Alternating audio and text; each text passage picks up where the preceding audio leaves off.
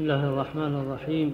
الحمد لله رب العالمين، وصلى الله وسلم على نبينا محمد وعلى آله وصحبه أجمعين. قال رحمه الله تعالى: فصل. ومن مكايده التي كاد بها الإسلام وأهله الحيل والمكر والخداع الذي يتضمن تحليل ما حرم الله وإسقاط ما فرضه ومضادته في أمره ونهيه، وهي من الرأي الباطل والباطل الذي الذي اتفق السلف على ذمه، فإن الرأي رأيان: رأي يوافق النصوص وتشهد له بالصحة والاعتبار، وهو الذي اعتبره السلف وعملوا به، ورأي يخالف النصوص وتشهد له بالإبطال والإهدار، فهو الذي ذموه وأنكروه. وكذلك الحيل نوعان: نوع يتوصل به إلى فعل ما أمر الله تعالى به وترك ما نهى عنه والتخلص من الحرام وتخليص الحق من الظالم المانع وتخليص الحق من الظالم المانع له، وتخليص المظلوم من يد الظالم الباغي، فهذا النوع محمود يثاب فاعله ومعلمه. ونوع يتضمن إسقاط الواجبات وتحليل المحرمات وقلب المظلوم ظالما والظالم مظلوما والظالم مظلوما والحق باطلا والباطل حقا، فهذا النوع الذي اتفق السلف على ذمه وصاحوا بأهله من أقطار الأرض. قال الإمام أحمد رحمه الله: لا يجوز شيء من الحيل في إبطال حق مسلم. وقال الميموني: قلت لأبي عبد الله: من حلف على يمين ثم احتال لإبطالها فهل تجوز تلك الحيلة؟ قال: نحن لا نرى الحيلة إلا بما يجوز. قلت: أليس حيلتنا فيها أن نتبع ما قالوا، وإذا وجدنا لهم قولا في شيء اتبعناه؟ قال: بلى، هكذا هو. قلت: أوليس هذا منا نحن حيلة؟ قال: نعم. فبين الإمام أحمد أن من اتبع ما شرعه الله له وجاء عن السلف في معاني الأسماء التي علقت بها الأحكام ليس بمحتالنا الحيل المذمومة، وإن سميت حيلة فليس الكلام فيها. وغرض الإمام أحمد بهذا الفرق بين سلوك الطريق المشروعة التي شرع التي شرعت لحصول مقصود الشارع، وبين الطريق التي تسلك لإبطال مقصوده، فهذا هو سر الفرق بين النوعين. وكلامنا الآن الآن في النوع الثاني. قال شيخنا: فالدليل على تحريم هذا النوع وإبطاله من وجوه. الوجه الأول قوله سبحانه وتعالى. المؤلف رحمه الله من الله بن طيب رحمه الله في كتابه هذا إغاثة اللهفان في إبطال مكائد الشيطان يبين أن الآراء والحيل وجميع التصرفات يجب أن تقيد بالشرع، فإن كان الرأي والحيلة وجميع التصرفات على وجه الشرعي فأهلا وسهلا، والواجب الأخذ بها لإزالة الباطل وإقامة الحق وتخليص الناس من الظلم. أما إذا كانت الآراء بالهوى واتباع الباطل والحيل لتحليل الحرام وإسقاط الواجبات، هذا كله من عمل اليهود، كله مما حرم الله جل وعلا. ولهذا جاء في الحديث: لا ترتكبوا ما ارتكبت ما ارتكبت اليهود فتستحلون حرم الله بأذن حيل. والله لما الذين احتالوا على الصيد صيد السبع في السبت في قوله جل وعلا: من قرية التي حضر البحر ينادون في السبت إذ تأتيهم حيتان يوم سبتهم شرعا ويوم لا يسبتون لا تأتيهم، فكانوا يتحيلون ينصبون الشباك يوم الجمعة ويأخذون ما وقع فيها يوم الأحد، فيجي الصيد يوم السبت فيقع في الشباك. هذه من حيالهم التي ذمهم الله عليها وعافهم. نعم. قال شيخنا: فالدليل على تحريم هذا النوع وإبطاله من وجوهنا. الوجه الأول قوله سبحانه وتعالى: ومن الناس من يقول آمنا بالله وباليوم الآخر وباليوم الآخر وما هم بمؤمنين يخادعون الله والذين آمنوا وما يخدعون إلا أنفسهم وما يشعرون. وقال تعالى إن المنافقين يخادعون الله وهو خادعهم، وقال في أهل العهد وإن يريدوا أن يخدعوك فإن حسبك الله. فأخبر سبحانه وتعالى أن هؤلاء المخادعين مخدوعون وهم لا يشعرون أن الله تعالى خادع من خدعه، وأنه يكفي المخدوع شر من خدعه، والمخادعة هي الاحتيال والمراوغة بإظهار الخير مع إبطان خلافه إذ يحصل مقصود المخادع، وهذا موافق لاشتقاق اللفظ في اللغة، فإنهم يقولون طريق خيدع إذا كان مخالفا للقصد لا يشعر به ولا يفطن له، ويقال للسراب الخيدع لأنه يغر من يراه، وضب خدع أي مراوغ كما قالوا أخدع من ضب ومنه الحرب خدعة، وسوق خادعة أي متلونة وأصله الإخفاء والستر، ومنه سميت, ومنه سميت الخزانة مخدعا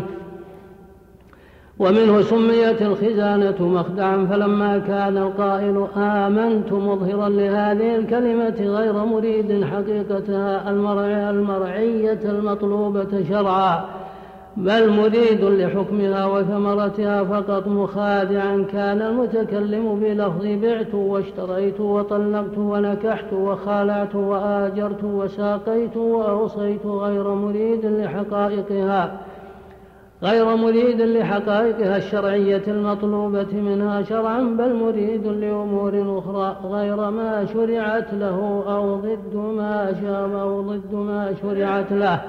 مخادعا ذاك مخادعا ذاك مخادع في أصل الإيمان، وهذا مخادع في وهذا مخادع في أعماله وشرائعه. قال شيخنا وهذا ضرب من النفاق في آيات الله تعالى وحدوده، كما أن الأول نفاق في أصل الدين، يؤيد ذلك ما رواه سعيد بن منصور عن ابن عباس رضي الله عنهما أنه جاءه رجل فقال إن عمي طلق امرأته ثلاثا أيحلها له رجل؟ فقال من يخادع الله يخدعه. عن أنس بن مالك أنه سئل عن العينة يعني بيع الحريرة فقال إن الله تعالى لا يخدع، هذا ما حرم الله تعالى ورسوله. رواه أبو جعفر محمد بن سليمان الحافظ المعروف بمطين رواه رواه أبو جعفر محمد بن سليمان الحافظ المعروف بمطين نعم في كتاب البيوع له. عن ابن عباس أنه سئل عن العينة يعني بيع الحرير فقال إن الله لا يخدع، هذا مما حرم الله تعالى ورسوله. رواه الحافظ أبو محمد النخشبي. فسمى الصحابة من أظهر عقد التبايع ومقصوده به الربا خادعا لله، وهم المرجع فيها وهم المرجع إليه وهم المرجوع إليهم في هذا الشأن والمعول عليهم في فهم القرآن. وقد تقدم عن عثمان وعبد الله بن عمر بن عمر وغيرهما أنهما قالا في المطلقة ثلاثا لا يحلها إلا نكاح رغبة لا نكاح دلسة. قال أهل اللغة المدالسة المخادعة. وقال أيوب السختياني في المحتالين يخادعون الله كما يخادعون الصيب الصبيان. هذا من عمل المنافقين، هذا شر المنافقين لأنه لا إيمان لهم ولا تقوى تمنعهم وتردعهم، لهذا يخادعون الله والذين آمنوا بإظهار الإسلام بإظهار التقوى بإظهار الورع، وليسوا كذلك. وهذا من شبههم من العصاة بإظهار الأمانة وهو ليس كذلك، بإظهار النكاح وهو ليس كذلك. وهكذا معاملة بيع بيعينه وغيرها من الربا التي يحصل فيها المخادعة. والله جل وعلا يعلم السر وأخفى، ولا تروج عليه حيلهم ومكرهم. فالواجب على المؤمن أن يتقي الله وأن يكون باطنه كظاهره، وأن يحذر الحيل المحرمة والخداع الذي حرمه الله. ومن هذا أساس العينة، كونه يتظاهر بيعها عليه بكذا ثم يشتريها بكذا حيلة على دفع دراهم قليلة يرد عليه دراهم كثيرة فيبيع عليه المتاع بمئة ثم يشتريه بمئة مؤجلة ثم يشتريه منه بسبعين أو ستين حاضرة، فالمعنى أنه أعطى ستين حاضرة بمئة مؤجلة، وهذا هو عين الربا. هذه مسألة العيلة. وهكذا الحيل في النكاح يتزوجها ما أراد، ليس له حاجة فيها، إنما تزوجها ليحلها لمن طلقها. نعم. الله. وقال أيوب السختياني في المخاف المحتالين يخادعون الله كما يخادعون الصبيان فلو أتوا الأمر عيانا كان أهون علي. وقال شريك بن عبد الله القاضي في كتاب الحيل هو كتاب المخادعة، وكذلك المعاهدون إذا أظهروا للرسول صلى الله عليه وسلم أنهم يريدون سلمه وهم يقصدون بذلك المكر به من حيث لا يشعر، ويظهرون له أمانا ويبطنون له خلافه، كما أن المحلل والمرابي يظهران النكاح والبيع المقصودين، ومقصود هذا الطلاق بعد استفراش المرأة، ومقصودها ومقصود الآخر ما تواطى عليه قبل إظهار العقد من بيع الألف الحالة بالألف والمئتين إلى أجل، فمخالفة ما يدل عليه العقد شرعا أو عرفا خديعة. قال وتلخيص ذلك أن مخادعة الله تعالى حرام والحيل مخادعة لله. بيان الأول أن الله تعالى ذم المنافقين بالمخادعة وأخبر أنه خادعهم وخادعه للعبد عقوبة تستلزم فعله للمحرم. وبيان الثاني أن ابن عباس وأنس وغيرهما من الصحابة والتابعين أفتوا أن التحليل ونحوه من الحيل مخادعة لله تعالى وهم أعلم بكتاب الله تعالى. الثاني أن المخادعة إظهار شيء من الخير وإبطان خلافه كما تقدم. الثالث أن المنافق لما أظهر الإسلام ومراده غيره سمي مخادعا لله تعالى، وكذلك المرابي، فإن النفاق والربا من باب واحد، فإذا كان هذا الذي أظهر قولا غير معتقد ولا مريد لما يفهم منه، وهذا الذي أظهر فعلا غير معتقد ولا مريد لما شرع له مخادعا، فالمحتال لا يخرج عن أحد القسمين، إما إظهار فعل لغير مقصوده الذي شرع له، أو إظهار قول لغير مقصوده الذي شرع له، وإذا كان مشاركا لهما في المعنى الذي سمي به مخادعين وجب أن يشركهما في اسم الخداع، وعلم أن الخداع اسم لعموم الحيل لا لخصوص هذا النفاق.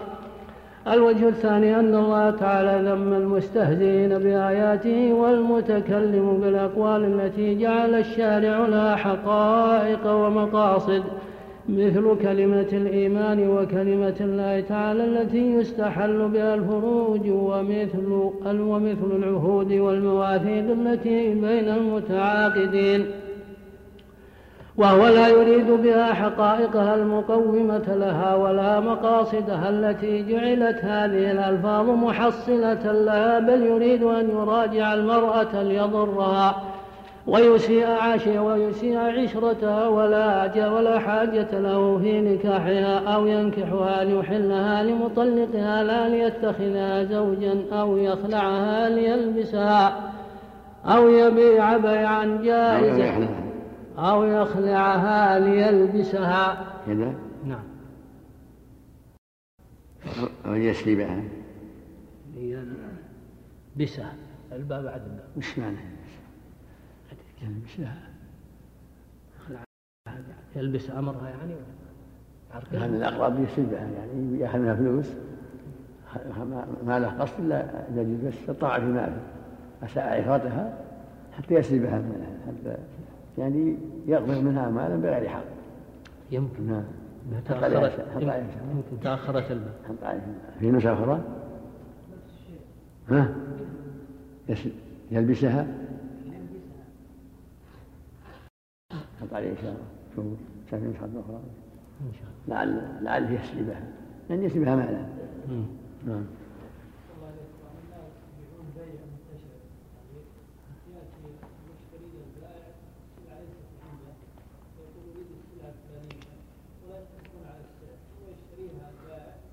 ويبيع عليه ويقول يعني يقطع من الناس يبيعون بيع منتشر، ياتي المشتري للبائع يقول عليه ستين، يقول اريد السلعه الفلانيه ولا تكون على السعر، ويشتريها البائع ثم يبيعها عليه ويقول يعني يقطع بعد الشراء، لكن معلوم ان قصد المشتري هو المال. والعموم ما في باس اذا صار البيع بعد الشراء من هذا، التجار هكذا، التجار يستلم السلع يبيعها، فإذا قال نعم ارجع لي غدا أو بعد غد تجد, تجد السلع وراح واشتراها وباع هذه فلا بأس.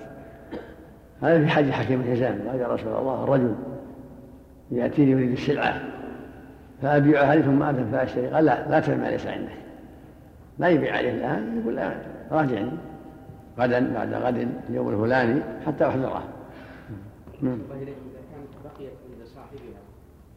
اشتريت له أرز وهو في محل صاحب الأرز، ثم أردت أنا أبيعه في مكانه فاشتراه صاحبه الأول.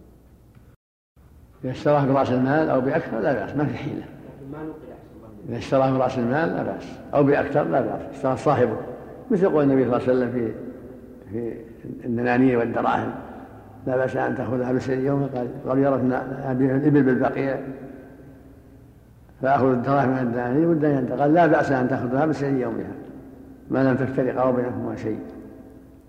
أما البيع على غير غير صاحبها هذا هو محل النظر، إن كانت يمكن نقلها تنقل، لأن الرسول نهى أن تباع السلع حتى يأخذها التجار إلى لحالهم. أما إذا كانت كميات كبيرة يمكن نقلها تشبه, تشبه الأرض تشبه الأرض وأشباهها مما لا ينقل بالتخلية، سنت قوله بالتخلية. الله أو يخلعها ليسلبها ويبيعها أو يبيع بيعا جائزا ومقصوده به ما حرمه الله تعالى ورسوله، فهو ممن اتخذ آيات الله تعالى هزوا.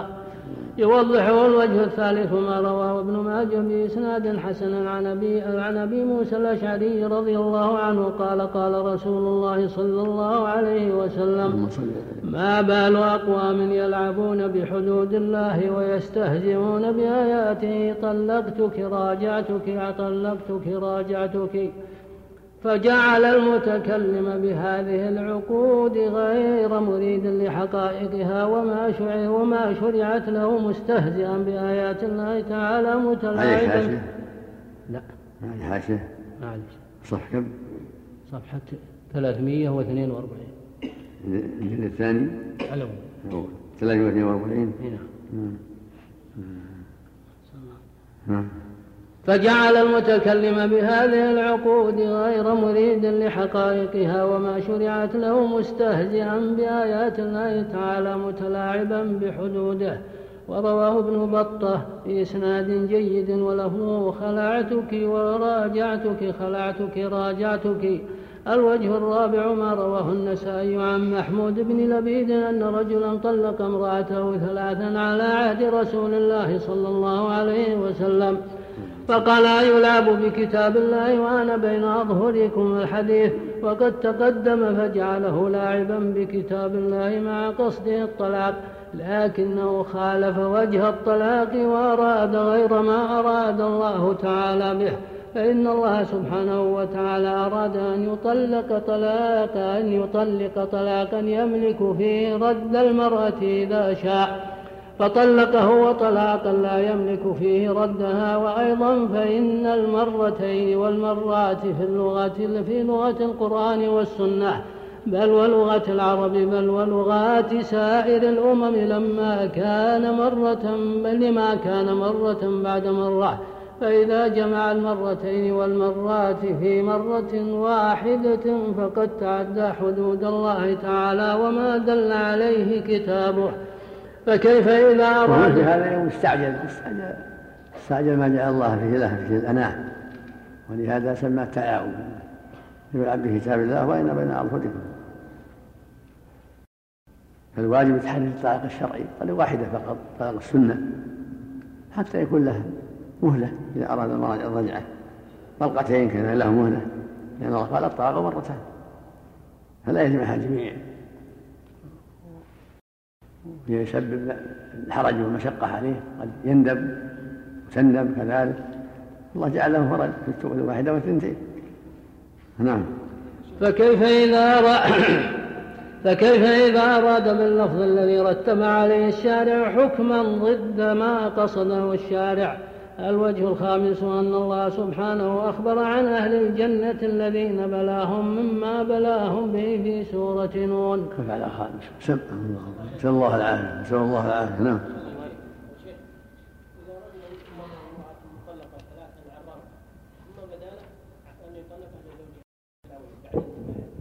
تحل الأول لأنك هذه الرابعة ثم طلقها بعد الدخول بها ما في بأس بعد أن نكح هذه العرابة ما في بأس. العبرة بالنكاح لأنك هذه الرابعة ثم طلقها بعد الدخول ولو رحمة لذاك ولو إحسانا لذاك فلا بأس. نعم نعم إذا كان نكح الرابعة ثم طلقها حلت الأول المحرم أن ينكحها من أجله من أجل أن يحلها. نعم. متى يكون الكلام حيله ويكون من المعاريض؟ يفرق بين الحيلة بالكلام والمعاريض. المعاريض يكون إذا كان بحق مثل يقوله فلان جد قدم اليوم شفت فلان ويخاف عليه من قال إني شفته يخاف عليه فيقول ما رأيته ويريد ما رأيته يعني في المحل الفلاني أو في بيتي أو في بيته يعني يخاف عليه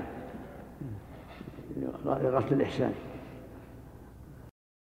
أما الحيل التي يريد بها أكل الباطل وإسقاط الحق هذا الحيل يتأول يأخذ منه مئة ريال نهبة أو سرقة ثم يحلف يقول عند القاضي ما أخذتم من شيئا متأولا أن ما أخذ منه اليوم أو أمس ما ينفع ما ينفع التأويل هذا. نعم.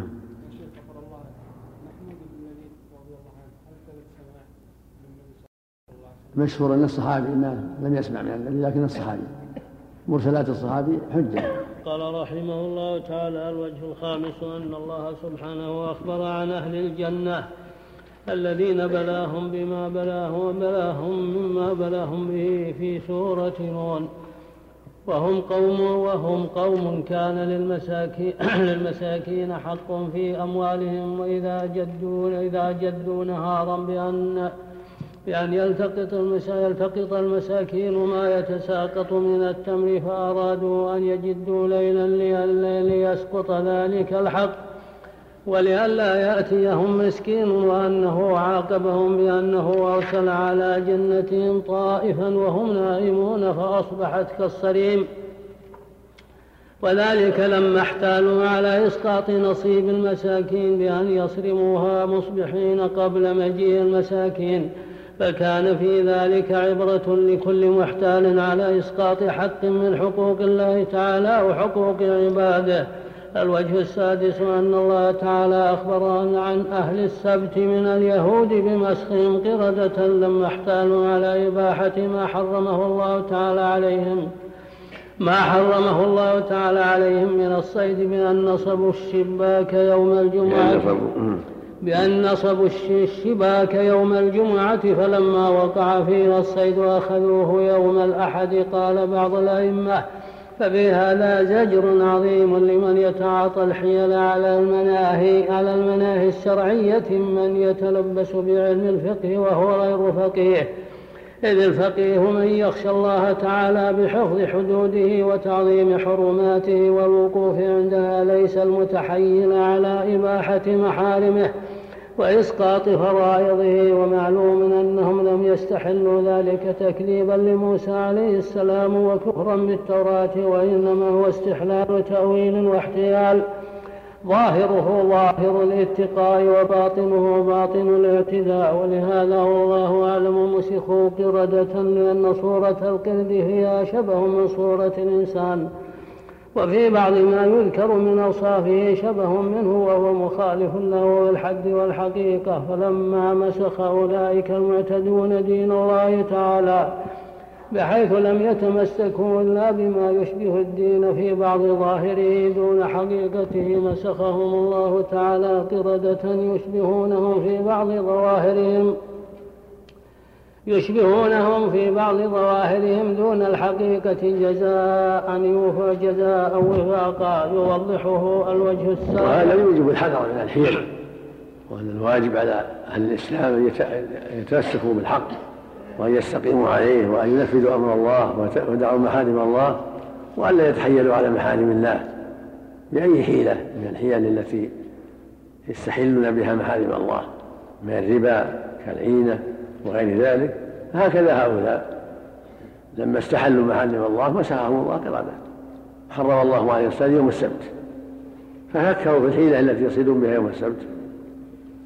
وكان وكان الصيد يأتي يوم السبت كثيرا سرعا ابتلاء وامتحان، فإذا كانت الأيام الأخرى قل، فإن عند هذا دفعهم الطمع في هذا الصيد إلى أن يحتالوا على صيده يوم السبت، فنصبوا الشباك التي تمسكه يوم الجمعة، فإذا شجع يوم السبت ودخل في هذه الشباك وأراد الخروج عند انسحاب الماء لم يخرج تعثر، فصادوه يوم الأحد فقالوا ما صلنا يوم السبت ما صلنا يوم الأحد، وهم صادوه في الحقيقة يوم الجمعة، أمسكوه يوم الجمعة وأخذوه يوم الأحد، فعند هذا مسخهم الله. فلما عتوا عما أنهم قلنا لهم كونوا قردة خاسئين، إن شاء الله. الوجه السابع أن بني إسرائيل كانوا أكلوا الربا وأموال الناس بالباطل كما قصه الله تعالى في كتابه، وذلك أعظم من أكل الصيد الحرام في يوم بعينه، ولذلك كان الربا والظلم حراما في شريعتنا والصيد يوم السبت غير محرم فيها. ثم إن أكلة الربا وأموال الناس بالباطل لم يعاقبوا بالمسخ كما عوقب به مستحل الحا كما عوقب به مستحل الحرام بالحيلة، وإن كانوا عوقبوا بجنس آخر كعقوبات أمثالهم من العصاة فيشبه. والله أعلم أن هؤلاء لما كانوا أعظم جرما إذ هم بمنزلة المنافقين ولا يعترفون بالذنب، بل قد فسدت عقيدتهم وأعمالهم، كانت عقوبتهم أغلظ من عقوبة غيرهم. فإن من أكل الربا والصيد الحرام عالما بأنه حرام فقد اقترن بمعصيته اعترافه بالتحريم وهو إيمان بالله تعالى وآياته، ويترتب على ذلك من خشية الله تعالى ورجاء مغفرته. وإن كانت التوبة ما قد يفضي به إلى خير ورحمة، ومن أكله مستحلا له بنوع احتيال تأول فيه فهو مصر على الحرام وقد اقترن به اعتقاده الفاسد في حل الحرام، وذلك قد يفضي به إلى شر طويل. وقد جاء ذكر المسخ في عدة أحاديث قد تقدم بعضها في هذا الكتاب، كقوله في حديث أبي مالك الأشعري الذي رواه البخاري في صحيحه: ويمسخ آخرين ويمسخ آخرين في قردة وخنازير إلى يوم القيامة. وقوله في حديث أنس: لا يميتن رجال على أكل وشرب وعزف فيصبحون على أرائكهم ممسوخين قردة وخنازير. وفي حديث أبي أمامة أيضا: يبيت قوم من هذه الأمة على طعم وشرب ولهو فيصبحون وقد مسخوا قردة وخنازير. وفي حديث عمران بن حسين: يكون في أمتي قذف ومسخ وخسف. وكذلك في حديث سهل بن سعد، وكذلك في حديث علي بن أبي طالب، وقوله فليرتقبوا عند ذلك ريحا حمراء وخسفا ومسخا. وفي حديث الآخر: يمسخ طائفة من أمتي قردة وطائفة خنازير. وفي حديث أبي وفي حديث أنس رضي الله عنه: ليكونن في هذه الأمة خسف وقذف ومسخ. وفي حديث أبي هريرة رضي الله عنه: يمسخ قوم من هذه الأمة في آخر الزمان قردة وخنازير. قالوا يا رسول الله، أليس يشهدون أن لا إله إلا الله وأن محمدا رسول الله؟ قال بلى، ويصومون ويصلون ويحجون. قالوا فما بالهم؟ قال اتخذوا المعازف والدفوف والقينات فباتوا على شربهم ولهوهم فأصبحوا وقد مسخوا قردة وخنازير. وفي حديث جبير يعني تساهلوا بالمعاصي تساهلوا بالمعاصي وهم يعرفون أنها معاصي تساهلوا حملهم ضعف الإيمان والهوى ولا التساهل حتى نزلت بهم العقوبة العاجلة نسأل الله العافية. وفي حديث جبير وقد يملى لهم كما هو, كما هو الواقع وأملي لهم إن كيدي متين إن الله لا يملي للظالم حتى إذا أخذهم بيته سنستدرجهم حتى لا يعلمون. فلا ينبغي للعاقل يغتر بإملاء الله ما وقع خس ما وقع خلال يجب الحذر. العقوبة في القلب أعظم من المسخ يعاقب بقلبه بالقسوة والإعراض أو الزيغ هذا أعظم واقع نسأل الله العافية. فالواجب على كل مؤمن وعلى كل مسلم أن يحذر نقمة الله بالتساهل بالمعاصي والإصرار عليها والإقامة عليها فقد تكون عقوبته انحراف قلبه عن الهدى وزيغه عن الهدى وهذا أشد وأعظم. قد تكون العقوبة القسوة العظيمة حتى لا يبالي بالمعاصي ولا يبالي بالتساهل بأمر الله. فالواجب الحذر الحذر دائما كما قال تعالى يا أيها الذين آمنوا خذوا حذركم فليحذر الذين يخالفون أن تصيبهم فتنة أو يصيبهم عذاب أليم. لا يجوز الركون إلى هوى والشيطان التساهل والاغترار بعفو الله ورحمته هو سبحانه غفور رحيم شديد العقاب. قال تعالى نبئ عبادي أن أن أني أنا الغفور الرحيم وأن عذابي هو العذاب الأليم. قال تعالى غافل الذنب وقابل التوب شديد العقاب. فالعاقل يحذر ولا يغره حلم الله وإملاؤه بل يحذر أبدا أينما كان ويبتعد عن معاصي الله أينما كان يسارع إلى ما أوجب الله أينما كان يرجو ثوابه ويخشى عقابه سبحانه وتعالى. أحاديث كثيرة متعددة فيها البخاري وفي غيره.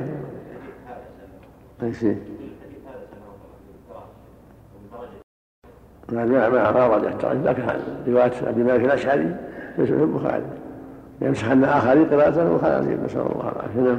وفي حديث جبير بن نفير لا يبتلين يعني مجموعها يكون يدل على صحتها و... و... وأنها صدرت من الرسول صلى الله عليه وسلم ولو لم يكن فيها إلا ما رواه البخاري رحمه الله. وفي حديث جبير بن نفير لا يبتلين آخر هذه الأمة بالرجف فإن تابوا تاب الله عليهم وإن عادوا عاد الله تعالى عليهم بالرجف والقذف والمسخ والصواعق.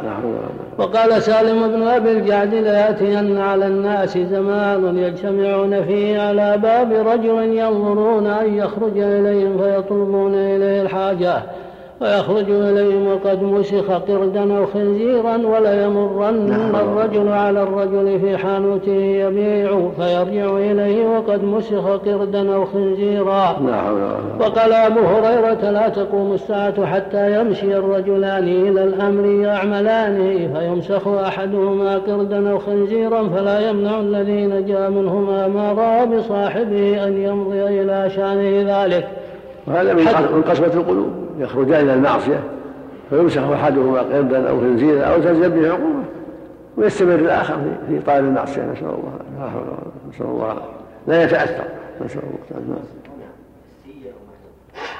حسيا هذا الأصل حسيا نعم نسأل الله العافية.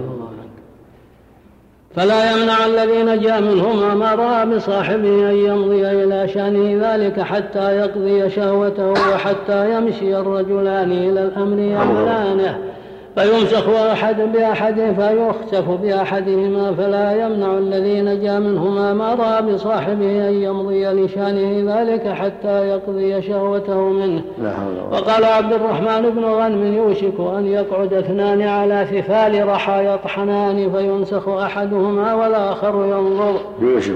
يوشك أن يقعد, أن يقعد اثنان على سفال رحى يطحنان فيمسخ أحدهما والآخر ينظر. قال مالك بن دينار بلغني أن ريحا تكون في آخر الزمان وظلم فهو ظلم فيفزع الناس إلى علمائهم فيجدونهم قد مسخهم الله.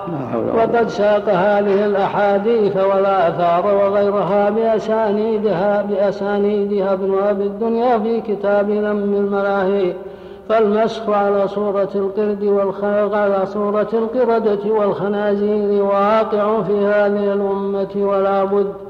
وهو في طائفتين علماء السوء الكاذبين على الله ورسوله الذين قلبوا دين الله تعالى وشرعه، فقلب الله تعالى صورهم كما قلبوا دينه والمجاهرين المتهتكين بالفسق والمحارم، ومن لم يمسخ منهم في الدنيا مسخ في قبره أو يوم القيامة.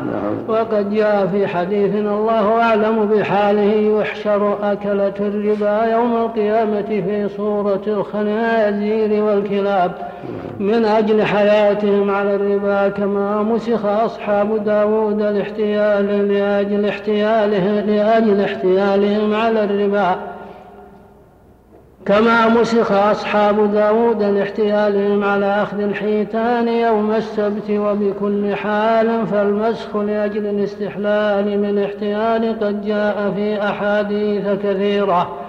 قال شيخنا: وإنما ذلك إذا استحلوا هذه المحرمات بالتأويلات الفاسدة فإنهم, فإنهم لو استحلوها مع اعتقاد أن الرسول حرمها كانوا كفارا ولم يكونوا من أمته، ولو كانوا معترفين بأنها حرام لأوشك أن لا يعاقبوا بالمسخ كسائر الذين يفعلون هذه المعاصي مع اعترافهم مع اعترافهم بأنها معصية. ولما قيل, في ولما قيل فيهم يستحلون فإن المستحل للشيء هو الذي يفعله معتقدا حله، فيشبه أن يكون استحلالهم للخمر، يعني أنهم يسمونها بغير اسمها كما جاء في الحديث، فيشربون الأنبلة المحرمة ولا يسمونها خمرا. واستحلالهم المعازف باعتقادهم أن آلات اللهو مجرد سماع صوت فيه لله،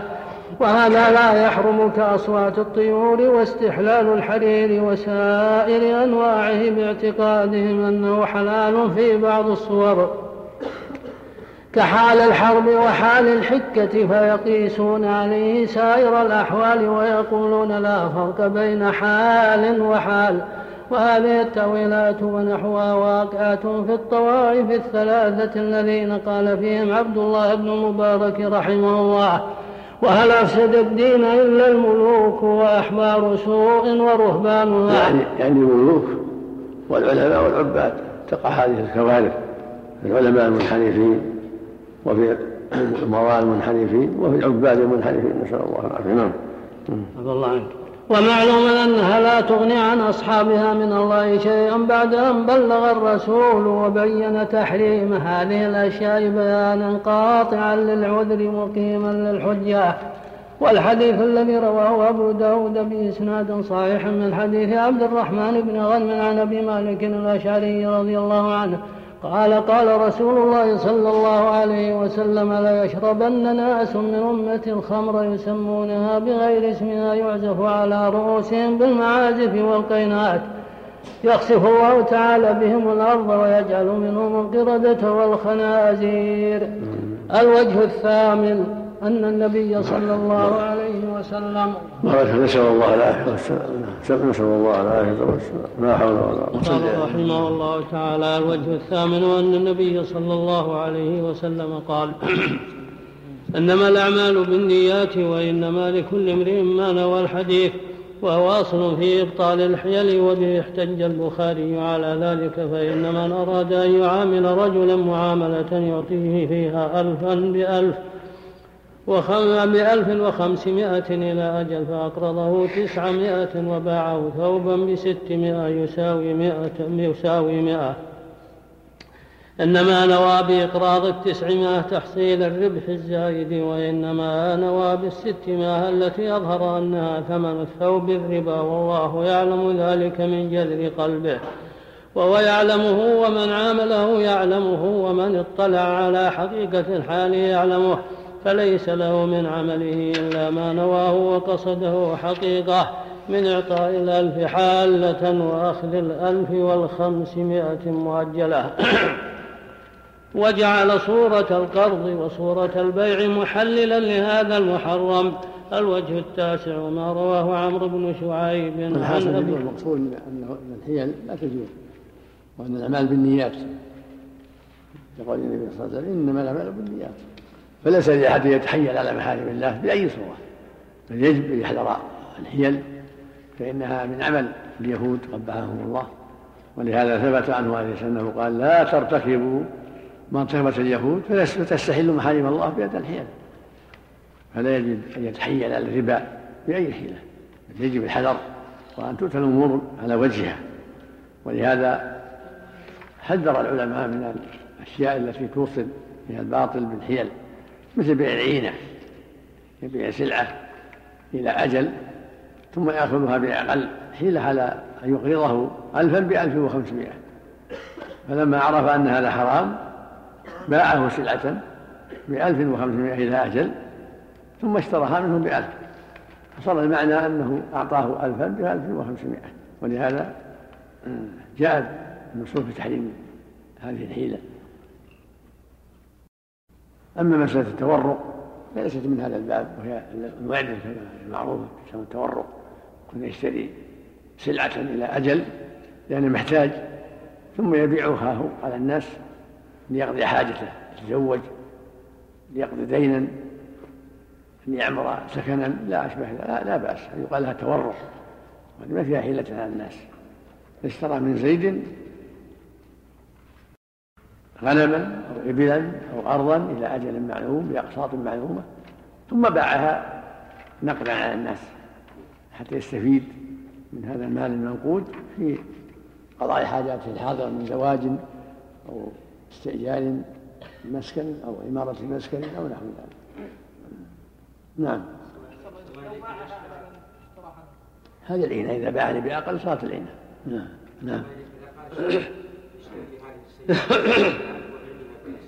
إذا شرها له لا بأس، لكن ما يشتري إلا بعدما يتم الشرع. التجار هكذا، التجار هكذا يشترون ثم يبيعون. إذا اشتراها وحازها وملكها ثم باعها على زيد أو عمر أو عليك لا بأس، ما يجوز بيع إلا بعد الشراء، لكن الأول ما عندنا عمل.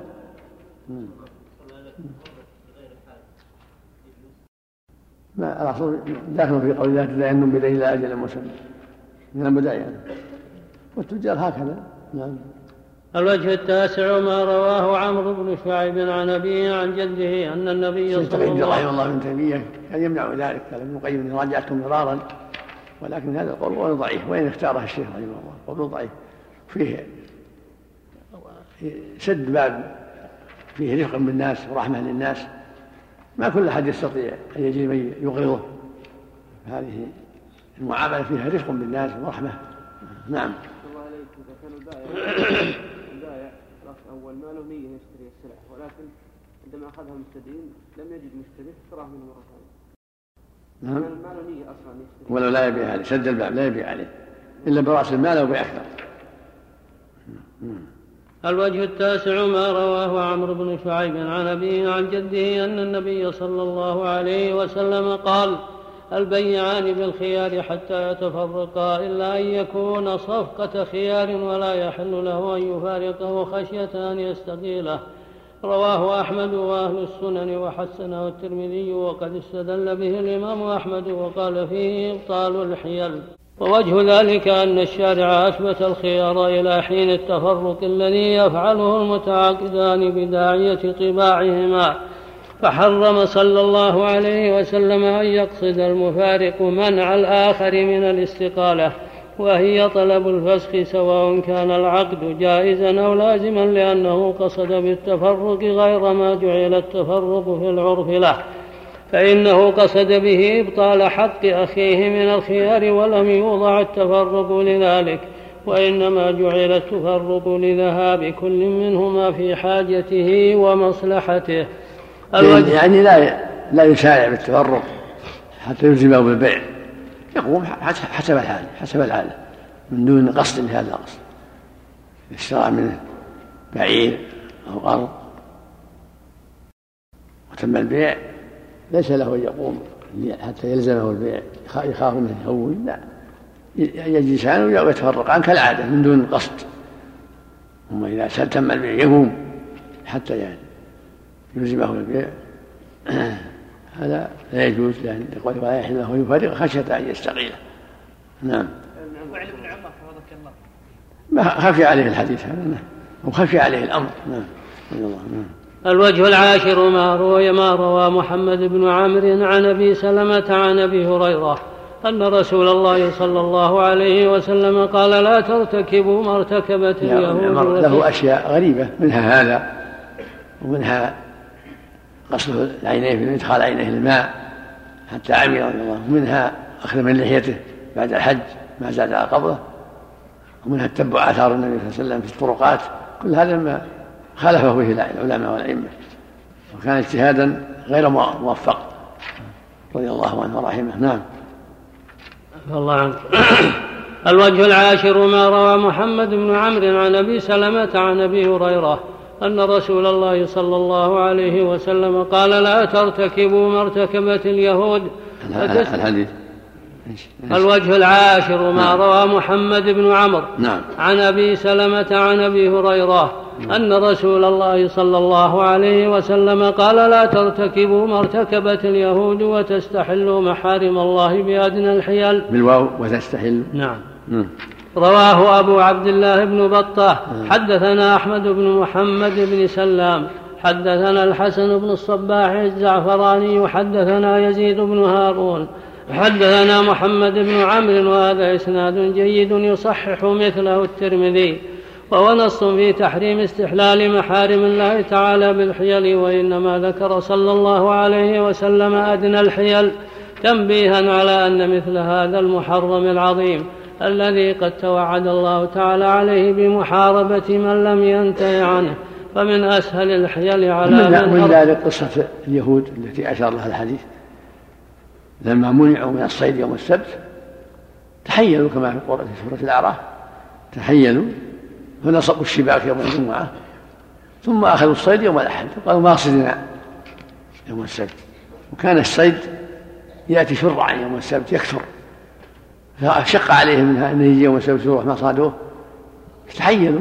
ونصبوا الشباك يوم يوم الجمعة حتى يدخلها فينحاز عليه الماء ويبقى في الشباك فيصيدوه يوم الأحد. نعم. الله عنك. فمن أسهل الحيل على من على من أراد فعله أن يعطيه مثلا ألفا إلا درهما باسم القرض ويبيعه خرقة تساوي درهما بخمسمائة، وكذلك المطلق ثلاثا. من أسهل الأشياء عليه أن يعطي بعض السفهاء عشرة دراهم مثلا ويستعيره لينزو على مطلقته فتطيب له، بخلاف الطريق الشرعي فإنه يصعب معه عودها حلالا، إذ من الممكن أن لا يطلق بل أن يموت المطلق أولا قبله. ثم إنه صلى الله عليه وسلم نهانا عن التشبه باليهود، وقد كانوا احتالوا في الاصطياد يوم السبت بأن حفروا خنادق يوم الجمعة تقع فيها الحيتان يوم السبت ثم يأخذونها يوم الأحد، وهذا عند المحتالين جائز لأن فعل الاصطياد لم يوجد يوم السبت، وهو عند الفقهاء حرام لأن المقصود هو, هو الكف عما ينال به الصيد بطريق التسبب أو المباشرة. ومن احتيالهم أن الله سبحانه وتعالى لما حرم عليهم الشحوم تأولوا أن المراد نفس إدخاله الفم، وأن الشحم هو الجامد دون المذاب، فجملوه فباعوه وأكلوا ثمنه وقالوا ما أكلنا الشحم، ولم ينظروا في أن الله تعالى إذا حرم الانتفاع بشيء فلا فرق بين فلا فرق بين الانتفاع بعينه أو ببدله، إذ البدل يسد مسده، فلا فرق بين حال جامده وودكه، فلو كان ثمنه حلالا لم يكن في تحريمه كثير أمر. وهذا هو الوجه الحادي عشر وهو ما روى ابن عباس قال: بلغ عمر رضي الله عنه أن فلانا باع خمرا فقال: قاتل الله فلانا، ألم يعلم أن رسول الله صلى الله عليه وسلم قال: قاتل الله اليهود حرمت عليهم الشحوم فجملوها فباعوها. متفق عليه. قال الخطابي: جملوها معناه أذابوها حتى تصير ودكا فيزول أحواه حتى تصير ودكا فيزول عنها اسم الشحم، يقال جملت الشحم وأجملته واجتملته، والجميل الشحم المذاب. وعن جابر بن عبد الله أنه سمع النبي صلى الله عليه وسلم يقول إن الله حرم بيع الخمر والميتة والخنزير والخنزير والأصنام، فقيل يا رسول الله أرأيت شحوم الميتة فإنه يطلى بها السفن ويدهن بها الجلود ويستصبح بها الناس، فقال لا هو حرام. ثم قال رسول الله صلى الله عليه وسلم عند ذلك قاتل الله اليهود إن الله لما حرم عليهم شحومها جملوه ثم باعوه فأكلوا ثمنه، رواه البخاري وأصله متفق عليه.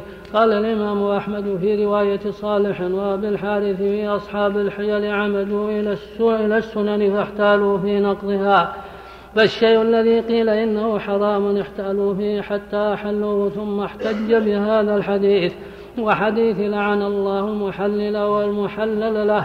قال الخطابي وقد ذكر حديث الشحوم في هذا الحديث بطلان كل حيلة يحتال بها المتوصل إلى المحرم، وأنه لا يتغير حكمه بتغير هيئاته وتبديل اسمه. وقد مثلت حيلة أصحاب الشحوم بمن قيل له لا تقرب مال اليتيم فباعه وأخذ ثمنه فأكله وقال لم آكل نفس مال اليتيم، أو اشترى شيئا في ذمته ونقده وقال هذا قد ملكته وصار عوضه دينا في ذمتي، فإنما أكلت ما هو ما هو ملكي ظاهرا وباطنا.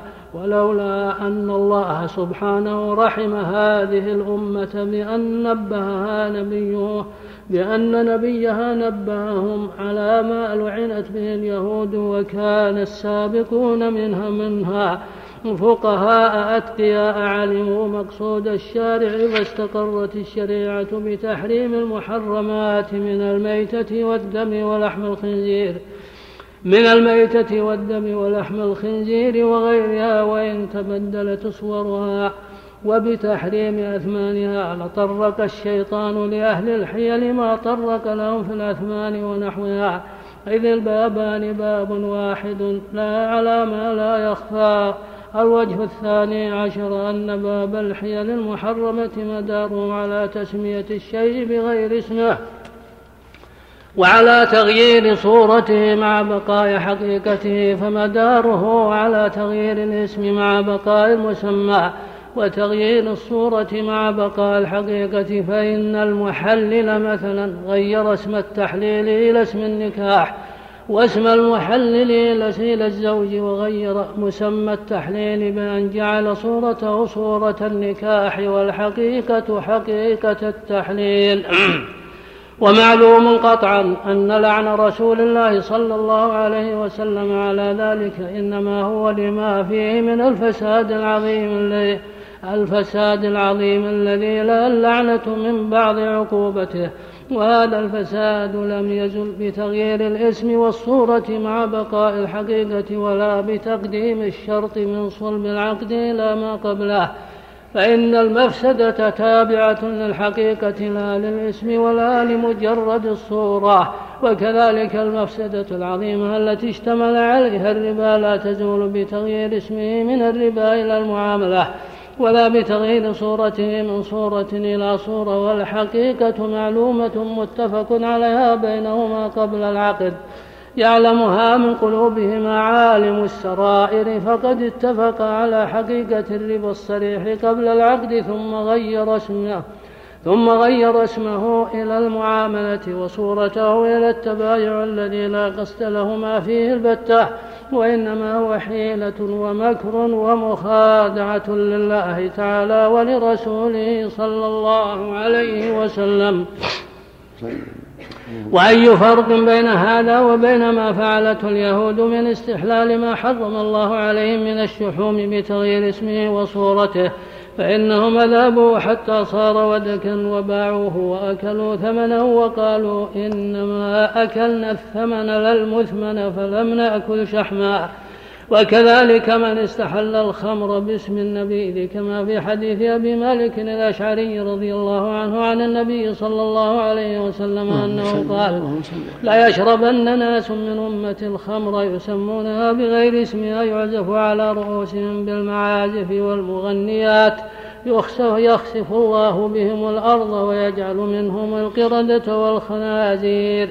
وإنما أوتي هؤلاء من حيث استحلوا المحرمات بما ظنوه من انتفاء الاسم ولم يلتفتوا إلى وجود المعنى المحرم وثبوته، وهذا بعينه هو شبهة اليهود في استحلال بيع الشحم بعد جمله واستحلال أخذ الحيتان يوم الأحد بما أوقعوها به يوم السبت في الحفائر, في الحفائر والشباك من فعلهم يوم الجمعة، وقالوا ليس هذا صيد يوم السبت ولا استباحة لنفس الشحم، بل بل الذي يستحل الشراب المسكر زاعما أنه ليس خمرا مع علمه أن معناه معنى الخمر ومقصوده مقصوده وعمله عمله، أفسد تأويلا فإن الخمر اسم لكل شراب مسكر كما دلت عليه النصوص الصريحة الصحيحة الصريحة.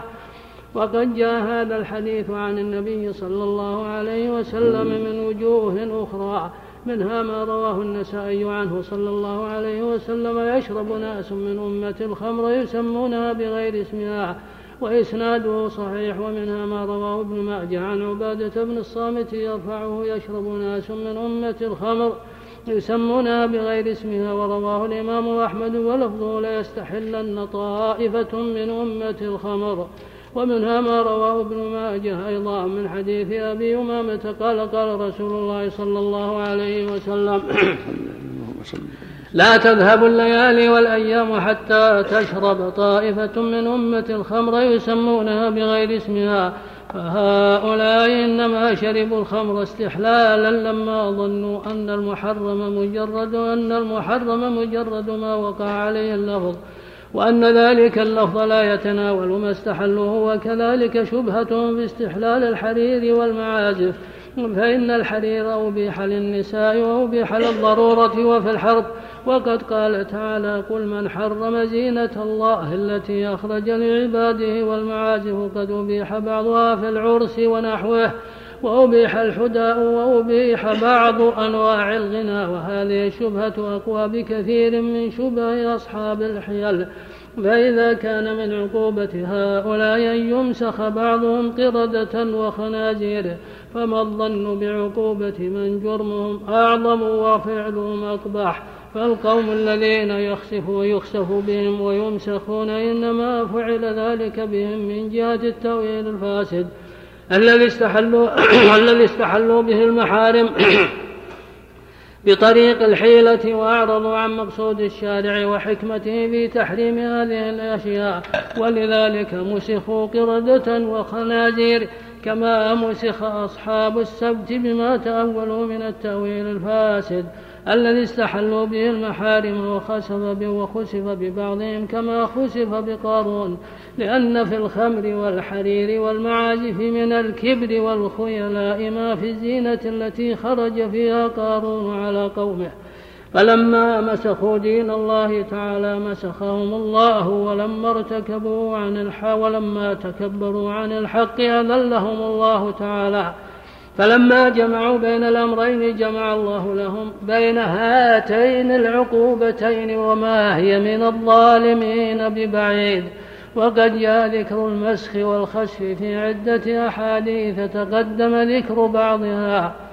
فصل. وقد أخبر صلى الله عليه وسلم أن طائفة من أمته أثابك الله، نسأل الله العافية، نسأل الله العافية، لا حول ولا قوة. قال رحمه الله تعالى: فصل. وقد أخبر صلى الله عليه وسلم أن طائفة من أمته تستحل الربا باسم البيع، كما أخبر عن استحلالهم الخمر باسم آخر. وروى فروى ابن بطة بإسناده عن الأوزاعي عن النبي صلى الله عليه وسلم: يأتي على الناس زمان يستحلون, يستحلون الربا بالبيع عن العين، وهذا وإن كان مرسلا فإنه صالح للاعتراض به بالاتفاق.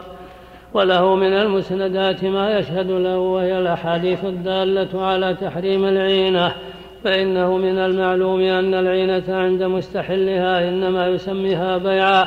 وفي هذا الحديث بيان أنها ربا أنها ربا لا بيع، فإن الأمة لم فإن الأمة لم يستحل أحد منهم الربا الصريح، وإنما استحل باسم البيع وصورته، فصوروه بصورة البيع وأعاروه لفظه. ومن المعلوم أن الربا لم يحرم لمجرد صورته ولفظه، وإنما حرم لحقيقته ومعناه ومقصوده، وتلك الحقيقة والمعنى والمقصود قائمة في الحيل الربوية كقيامها في صريحه سواء، والمتعاقدان يعلمان ذلك من أنفسهما ويعلمه من شاهد حالهما، والله يعلم أن قصدهما نفس الربا، وإنما توسلا إليه بعقد غير مقصود. وسمياه باسم مستعار غير اسمه، ومعلوم أن هذا لا يدفع التحريم ولا يرفع المفسدة التي حرم الربا لأجلها. والعينة المعروفة هي التي يتعاطاها الكثير من الناس المتساهلون، يأتي الإنسان إلى تاجر ويرغب في أنه يعطيه ألف بل هو مئة، أو يعطيه عشرة آلاف أو أحد عشر ألف، يعلمون أن هذا الربا ما يجوز فيتحيلون، يبيع السلعة بأحد عشر ألف أو باثنى عشر ألف أو كذا مؤجلة، ثم يبيعها عليه نقدا بعشرة آلاف يأخذها منه، فمعنى أنه أخذ عشرة إلا يدفع اثني عشر أو ثلاثة عشر أو أكثر بحيلة بحيلة البيع. نعم. سمى العينة لأنها أخذ عين بدين، عينة أخذ عينا وهو العشرة بدين وهو مثل عشرة والثلاثة عشرة والأكثر من ذلك. نعم. ومعلوم أن هذا لا يدفع التحريم ولا يرفع المفسدة التي حرم للربا لأجلها، بل يزيدها قوة وتأكيدا من وجوه عديدة، منها أنه يقدم على مطالبة الغريم المحتاج بقوة لا يقدم بمثلها المربي صريحا لأنه واثق بصورة العقد واسمه، ومنها اعتقاده أن ذلك, أن ذلك تجارة حاضرة مدارة، والنفوس أرغب شيء في التجارة، فهو في ذلك بمنزلة من أحب امرأة حبا شديدا، ويمنعه من وصالها كونها محرمة عليه، فاحتال إلى أن أوقع بينه وبينها صورة عقد لا حقيقة له، يأمن به من بشاعة الحرام وشناعته، فصار يأتيها آمنا وهما يعلمان في الباطن أنها ليست زوجته، وإنما أظهر صورة عقد يتوصلان به إلى الغرض.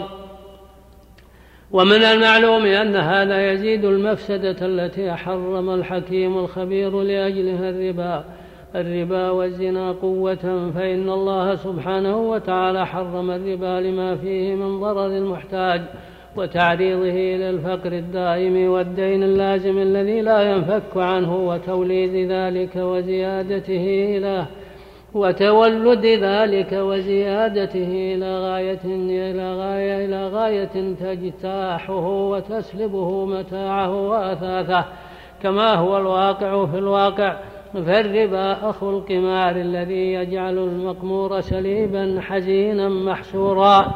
فمن تمام الشرع فمن تمام حكمة الشريعة الكاملة المتضمنة لمصالح العباد تحريمه وتحريم الذريعة الموصلة إليه، كما حرم التفرق في الصرف قبل القبض وأن يبيعه درهما بدرهم إلى أجل، وإن لم يكن هناك زيادة فكيف يظن بالشارع مع كمال حكمته أن يبيح التحيل والمكر على حصول هذه المفسدة ووقوعها زائدة متضاعفة بأكل المحتاج بأكل المحتال فيها مال المحتاج أضعافا مضاعفة. ولو سلك مثل هذا بعض الأطباء مع المرضى لا أهلكهم، فإنما حرم الله تعالى ورسوله صلى الله عليه وسلم من المحرمات إنما هو حمية لحفظ صحة القلب وقوة الإيمان، كما أن ما يمنع منه الطبيب مما يضر المريض حمية له، فإذا احتال المريض أو الطبيب على تناول ذلك المؤذي بتغيير صورته مع بقاء حقيقته وطبعه، أو تغيير اسمه مع بقاء مسماه، ازداد المريض بتناوله مرضا إلى مرضه وترامى به إلى الهلاك، ولم ينفعه ولم ينفعه تغيير صورته ولا تبدل اسمه. وأنت إذا تأملت الحيل المتضمنة لتحليل ما حرم الله سبحانه وتعالى وإسقاط ما أوجبه وأنت, وأنت, وأنت إذا تأملت الحيل المتضمنة لتحليل ما حرم الله سبحانه وتعالى والمتضمنة لتحليل ما حرم الله سبحانه وتعالى وإسقاط ما أوجب وحل, وحل ما عقد، وجدت الأمر فيها كذلك، ووجدت المفسدة الناشئة منها أعظم من المفسدة الناشئة من المفسدة الناشئة من المحرمات الباقية على صورها وأسمائها، والوجدان شاهد بذلك. فالله سبحانه إنما حرم هذه المحرمات وغيرها لما اشتملت عليه من المفاسد المضرة بالدنيا والدين، ولم يحرمها لأجل أسمائها وصورها، ومعلوم أن تلك المفاسد تابعة لحقائقها لا تزول بتبدل أسمائها وتغير صورتها، ولو زالت تلك المفاسد بتغير الصورة والأسماء لما لعن الله سبحانه اليهود على تغيير صورة الشحم واسمه بإذابته، حتى استحدث, حتى, استحدث حتى استحدث اسم الودك وصورته، ثم أكلوا ثمنه وقالوا لم نأكله. وكذلك تغيير صورة الصيد يوم السبت بالصيد يوم الأحد، فتغيير صور المحرمات وأسمائها مع بقاء مقاصدها وحقائقها زيادة في المفسدة التي حرمت لأجلها، مع تضمنه لمخادعة الله تعالى ورسوله ونسبة المكر والخداع والغش والنفاق إلى شرعه ودينه، وأنه يحرم الشيء لمفسدة ويبيحه لأعظم منها. ولهذا قال أيوب السختياني: يخادعون الله كأنما يخادعون الصبيان، ولو أتوا الأمر على وجهه كان أهون. وقال رسول الله صلى الله عليه وسلم: لا ترتكبوا ما ارتكبت اليهود فتستحلوا محارم الله بأدنى الحيل. وقال بشر بن السري وهو من شيوخ الإمام أحمد: نظرت في العلم فإذا هو الحديث والرأي، فوجدت في الحديث ذكر النبيين والمرسلين وذكر الموت وذكر ربوبية الرب تعالى وجلاله وعظمته، وذكر الجنة والنار والحلال والحرام، والحث على صلة الأرحام وجماع الخير. ونظرت في الرأي فإذا فيه المكر والخديعة والتشاح واستقصاء الحق والممارات في الدين واستعمال الحيل والبعث على والبعث على قطيعة الأرحام والتجرؤ على الحرام. وقال أبو داود: سمعت أحمد بن حنبل وذكر وذكر وذكر أصحاب الحيل فقال: يحتالون لنقض يحتالون لنقض سنن رسول الله صلى الله عليه وسلم.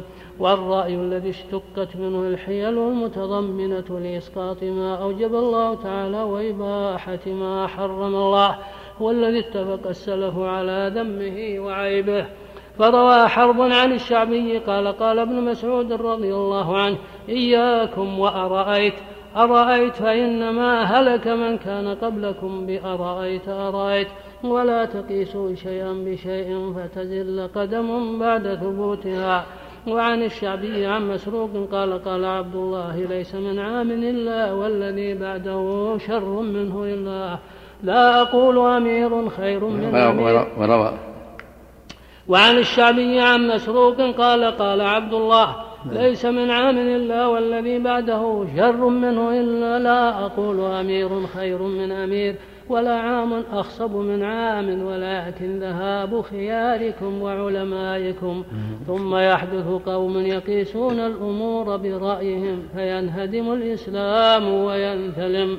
وقال عمر بن الخطاب رضي الله عنه: إياكم وأصحاب الرأي، فإنهم أعداء السنن، أعيتهم الأحاديث أن يحفظوها وتفلتت منهم أن يعوها، واستحيوا أيوة واستحيوا حين سئلوا أن يقولوا لا نعلم فعارضوا السنن برأيهم فإياكم وإياهم.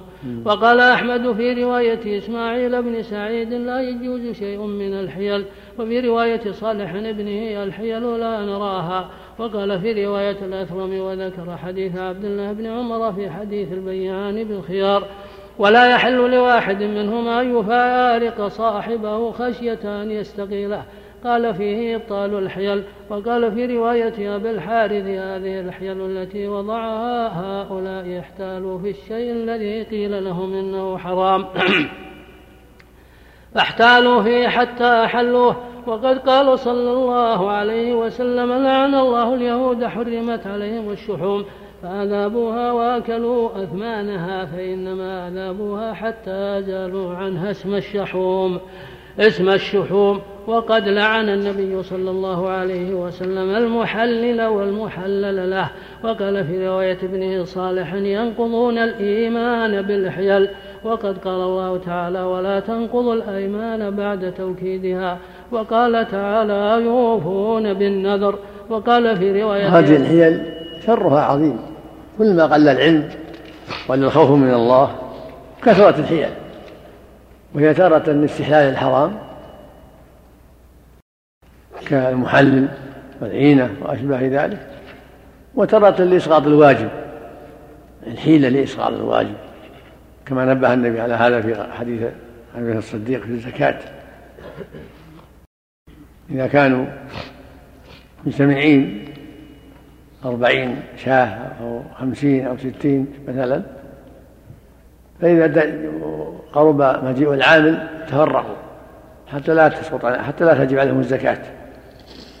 واحد صار الحالة ما عنده إلا عشرين وما عنده إلا ثلاثين، إذا جاء العامل قال أنا ما, ما تم النصاب عندي يصرف الزكاة، وهو كان مختلط مع صاحبه، كانوا أربعين جميع خلطة ومكان الخليطين عليهم الزكاة ويقتسمانها بينهم، فإذا دنوا في العامل تفرقوا حتى لا تؤخذ منهم الزكاة لإسقاطها لإسقاط الواجب.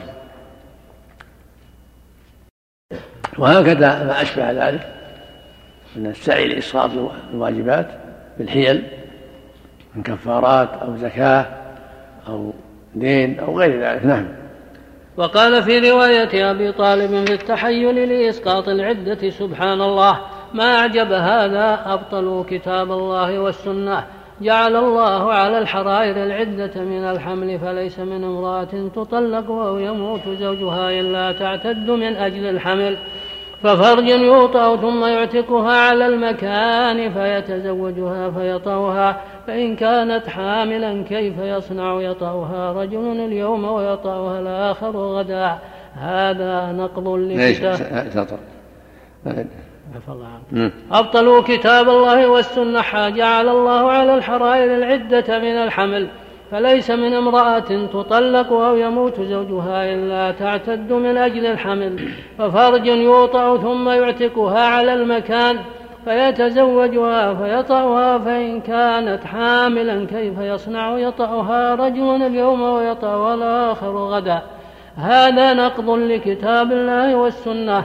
قال النبي صلى الله عليه وسلم لا توطأ حامل حتى تضع ولا غير ذات حمل حتى تحيض، فلا يدري هي, هي, فلا يدري هي حامل أم لا، سبحان الله ما أسمج هذا. وقال في رواية حبيش بن سندي بن سنيب قال في رواية حبيش بن سندي فالرجل يشتري الجارية ثم يعتقها من يومه ويتزوجها أيطأها من يومه، فقال كيف يطأها هذا من يومه وقد وطئ هذاك بالأمس وغضب وقال هذا أخبث قول. وقال في رواية الميمون إذا حال بمعنى أنه يتحيل يعني يشتريها اليوم وعليه عليه أن يستبرئها بحيضة فلا يصبر ويعتقها ثم يتزوجها، يقول أنا ما استبحتها بالملك إنما تزوجتها لأنها حرة والحرة ليس عليها استبراء وهي غير مطلقة، فيتحيل في إسقاط الاستبراء بالحيضة. نعم. وقال في رواية الميموني: إذا حلف على شيء ثم احتال بحيلة وصار إليه فقد صار إلى ذلك بعينه. وقال في رواية الميموني: ففي من حلف على يمين ثم احتال لإبطالها هل يجوز؟ قال: نحن لا نرى الحيلة إلا بما يجوز. فقال له الميموني: وأليس حيلتنا فيها أن نتبع ما قالوا، وإذا وجدنا لهم فيها قولا اتبعناه؟ قال: بلى هكذا هو. قلت: أوليس هذا منا نحن حيلة؟ قال: نعم. فقلت: إنهم يقولون في رجل حلف على امرأته وهي, وهي على درجة، إن صعدت أو نزلت وأنت طالق. قالوا: تحمل حملا ولا تنزل تحمل تحمل حملا ولا تنزل قال: تحمل حملا ولا تنزل. فقال: هذا الحنث بعينه، ليس هذا حيلة، هذا هو الحنث.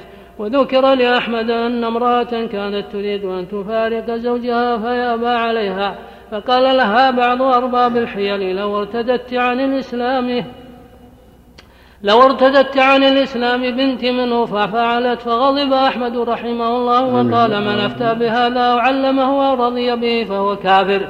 وكذلك قال عبد الله بن المبارك: ثم قال: ما أرى الشيطان يحسن مثل هذا حتى جاء هؤلاء فتعلم منهم.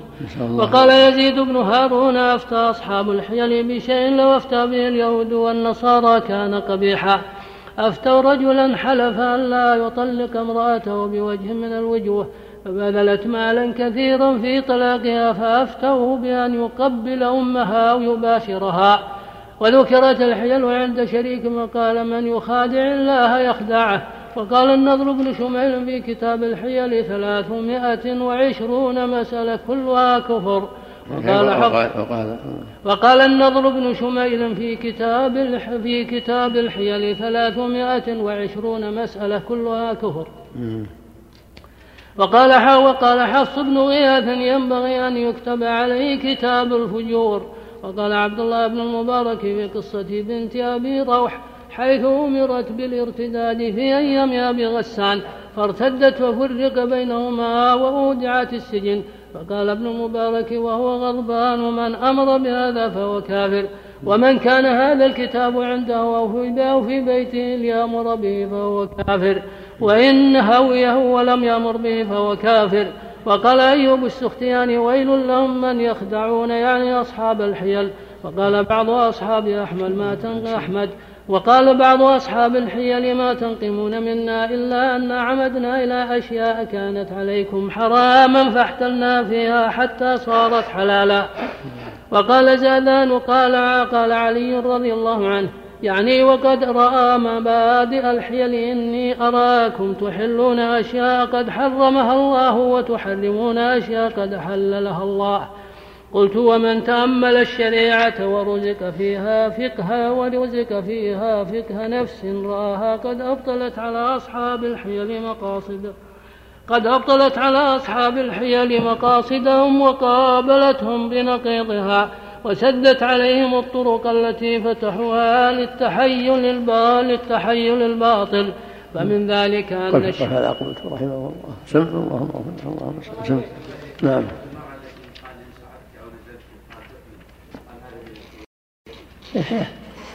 إن حملت فقد نزلت، وإذا حملت فقد نزلت تعقف المحاذا حتى يخلص ولا يكون عليها كفارة اليمين عليه إذا نزلت كان قصده الحلف كان قصده المنع. هذا فيه حل شرعي دون هذا كله. نعم نعم الله من قال إن يجوز الاقترار إذا كان محتاج بضرورة. نعم ليه؟ يعني يقترب ألف يعني يرد ألف ومئة إذا كان محتاج ما يجوز هذا. هذا رد على الإسلام. إذا من أجل الربا وقال حلال يكون رد على الإسلام. من أجل الربا يقول الإثم على من أقرب. لا لا ما يجوز هذا منكر عند جميع العلماء. نعم نعم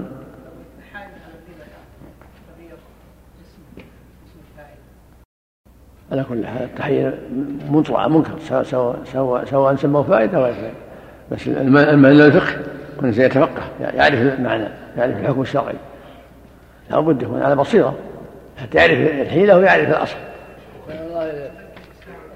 يقول الربا نعم يقول يجب ستة أصناف، ما عدا ستة الأصناف فبيعوا كيف شئت. الذهب بالذهب إذا اختار إذا كان يدا بيد، إذا كان يدا بيد مثل ما قال صلى الله عليه وسلم الذهب والفضة والبر والشعير والتمر والملح، لا يباع شيء منها بالآخر مثله مضاعفة. لكن إذا باعه بالآخر يدا بيد لا بأس، ذهب بفضة يدا بيد، بر بشعير يدا بيد، تمر بملح يدا بيد لا بأس. ولهذا قال فإذا اختار الناس فبيعوا كيف شئتم إذا كان يدا بيد. وهكذا ما أشبهها يلحق بالبر، كل ما أشبهها من الذرة والدخن والأرز مثله. وهكذا يلحق بالذهب والفضة ما أشبهها من الموزونات. قال رحمه الله تعالى: قلت ومن تأمل الشريعة ورزق فيها فقه نفس رآها قد أفضلت على أصحاب الحيل مقاصدهم وقابلتهم بنقيضها وسدت عليهم الطرق التي فتحوها للتحيل الباطل، فمن ذلك أن الشارع منع منعت المتحيل على الميراث بقتل مورثه ميراثه ونقله إلى غيره دونه لما احتال عليه بالباطل، ومن ذلك بطلان وصية الموصى له بمال إذا قتل الموصي، ومن ذلك بطلان تدبير المدبر إذا قتل سيده ليعجل العتق، ومن ذلك تحريم المنكوحة في عدتها على الزوج تحريما مؤبدا عند عمر بن الخطاب ومالك وإحدى الروايتين عن أحمد لما احتال على وطئها بصورة العقد المحرم، ومن ذلك ما لو احتال المريض على منع امرأته من الميراث بطلاقها فإنها ترثه ما دامت في العدة فإنها ترثه ما دامت في العدة عند طائفة وعند آخرين ترثه وإن انقضت عدتها ما لم تتزوج، وعند طائفة ترثه وإن تزوجت. ومن ذلك بطلان إقرار المريض لوارثه بمال لأنه يتخذه. نعم.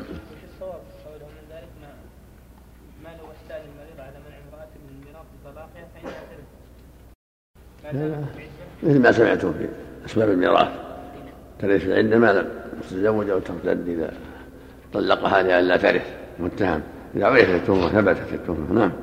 إذا انقضت عدتها ترثها ولو انقضت العدة يعني تعطى حقها. نعم. ومن ذلك بطلان إقرار المريض لوارثه بمال لأنه يتخذه حيلة على الوصية له، ونظائر ذلك كثيرة، فالمحتال بالباطل معامل بنقيض قصده شرعا وقدرا، وقد شاهد الناس عيانا أنه من عاش بالمكر مات بالفقر.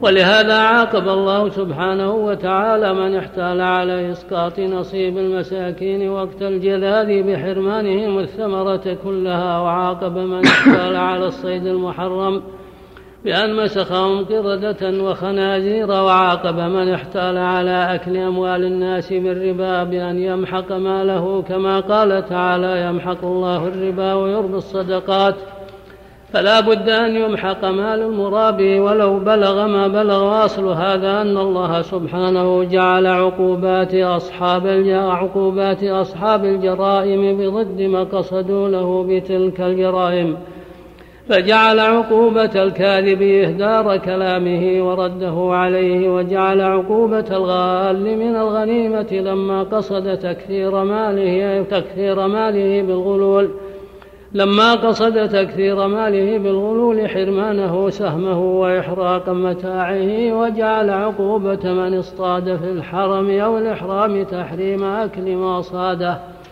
وتغريمه نظيره, وتغريمه نظيره وجعل, عقوبة وجعل عقوبة من تكبر عن قبول الحق والانقياد له أن ألزمه من الذل والصغار بحسب ما تكبر عنه من الحق، وجعل عقوبة من استكبر عن عبوديته وطاعته أن صيره عبدا لأهل عبوديته وطاعته، وجعل عقوبة من أخاف السبيل وقطع الطريق أن تقطع أطرافه وتقطع عليه الطرق كلها بالنفي من الأرض فلا يسير فيها إلا خائفا، وجعل عقوبة من التل بدنه كله وروحه بالوطء المحاب الوطء الحرام إيلام بدنه و إيلام بدنه وروحه بالجلد والرجم فيصل الألم إلى حيث وصلت اللذة. وشرع النبي صلى الله عليه وسلم عقوبة من اطلع في بيت غيره أن تقلع عينه بعود ونحوه إفسادا للعضو الذي خانه به الذي خانه به وأولجه بيته بغير إذنه واطلع به على حرمته وعاقب كل خائن بأنه يضل كيه بأنه يضل كيده ويبطله ولا يهديه لمقصوده وإن نال بعضه، فالذين له سبب لزيادة عقوبته وخيبته وأن الله لا يهدي كيد الخائنين.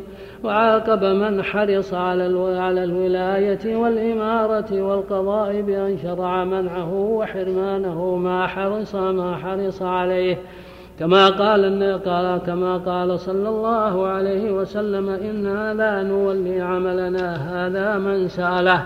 ولهذا عاقب أبا البشر هذا تمام الحديث: لا من سأله أو حرص عليه، هكذا في الرواية.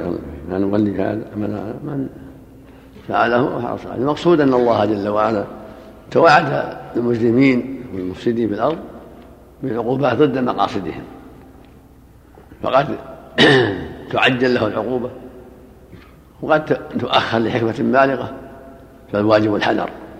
الواجب على المسلم أن يحذر معاصي الله والتحيل على محارمه، فإنه سبحانه وتعالى حليم وقد يعجل العقوبة، فلا يغتر بحلمه ولا يأمن بمكره. أفأمنوا مكر الله فلا يأمن مكر الله إلا القوم الخاسرون. ولا تحسبن الله غافلا عما يعمل الظالمون، انما يؤخر يوم تشخص به الابصار. قال تعالى: سنستدرجهم من حيث لا يعلمون واملي لهم ان كيدي متين. فليحذر العبد من معاصي الله، من ظلمه لعباد الله ومن ارتكابه محارم الله، امنا متساهلا بعقوبه الله عز وجل، فانه جل وعلا يملي ولا يغفل.